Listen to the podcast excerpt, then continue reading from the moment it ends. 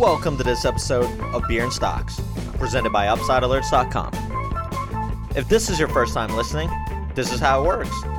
I drink a different beer each podcast and go on a rant about stocks or virtually anything in the investing world. So remember, keyboard warriors, this is a rant, not professional advice. So maybe, just maybe, grab a beer also, sit the hell down, and enjoy the show.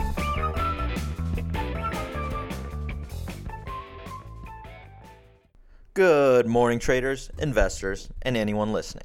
Today is Christmas Eve Eve, Saturday, the 23rd. And in this episode, we talk about the first ever stock exchange. So I was having conversation during lunch the other day, and it got me thinking, how the hell did stocks work back in the day?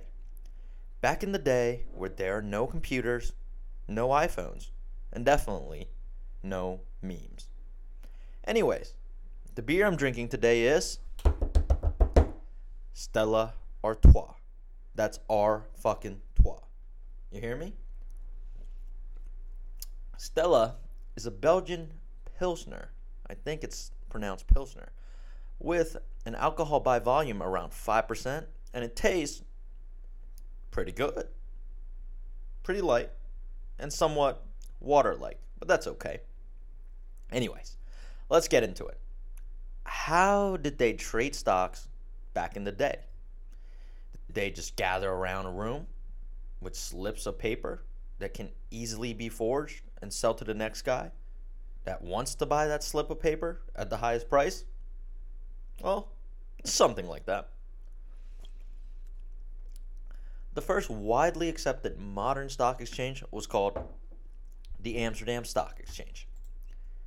It was established in 1602 by the Dutch East India Company, often called the VOC.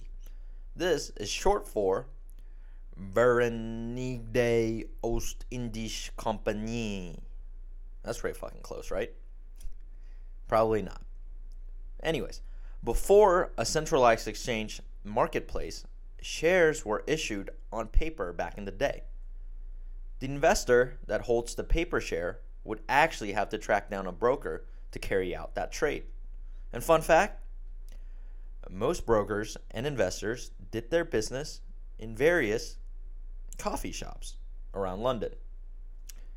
The Amsterdam Stock Exchange is the first place where equities began trading on a regular basis in a secondary market, basically, a centralized place to trade its shares. Which means the Dutch East not Dust, I'm sorry, Dutch East India Company was also the first company to offer shares to the public, making it the first ever IPO, initial public offering. If you didn't know what that is. Now, what the Dutch East was as a business was it actually was a collection of merchant ships that banded together that were in the spice trading business. So this is how it works. The merchants of the Dutch East India Company would issue permanent shares in this business, the spice trading business, to raise capital to get its ships ready for the voyage. Jeez. And you guessed it, the investors would get a percentage of the profits if the voyages were successful. Sounds familiar, right? Sounds just like an IPO. Today, X company IPOs on NASDAQ or whatever to raise capital for its business.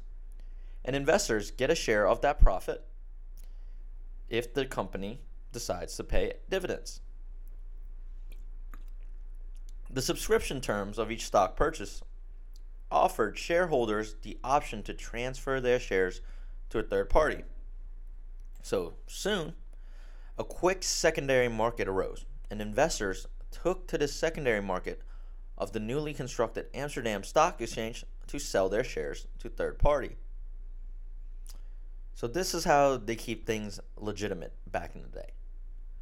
There's an official bookkeeper for the Dutch East House, and after an agreement had been reached between the two parties involved in the stock transactions, the shares were then transferred and records were kept in the what's called capital book.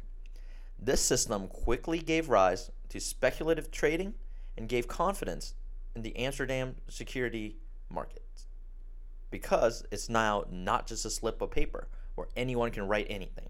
There's record keeping to verify that these transactions did exist at the last price specified. These capital stocks transactions make the stock exchange vastly more important. Thus, the modern securities market arose out of this system of stock exchange. So let's go ahead and shift back to the US. Which exchange do you guys think was first? The NYSE? You're fucking wrong. It's actually the Philadelphia Stock Exchange. But by setting listing requirements and demanding fees, the NYSE quickly became a money making institution, and its location on Wall Street led to it being the most powerful exchange. Back in the day, yes, there used to be a trading floor where trades are executed. The main method for trading on the floor is called open outcry, and it does exactly what it sounds like.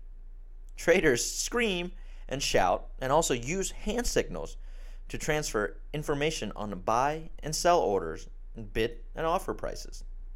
Now, obviously, there are networks of computers and infrastructures where bid and ask prices are matched and trades are executed electronically.